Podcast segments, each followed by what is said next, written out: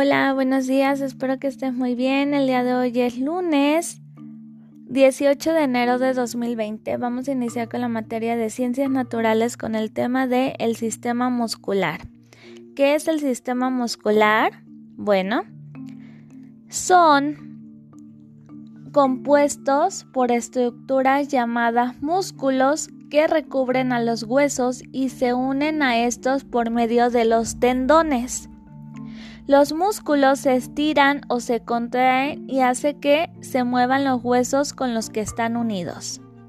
Hay dos tipos de movimientos que permiten los músculos, los voluntarios que se realizan cuando queremos y los involuntarios que no podemos controlar. Por ejemplo, son voluntarios los movimientos de los músculos de los brazos, de las piernas, mientras que son involuntarios los del corazón. El sistema muscular y el sistema óseo conforman el sistema locomotor, el cual nos permite caminar, correr, saltar, adoptar muchas posiciones y realizar todos los movimientos que ejecutamos.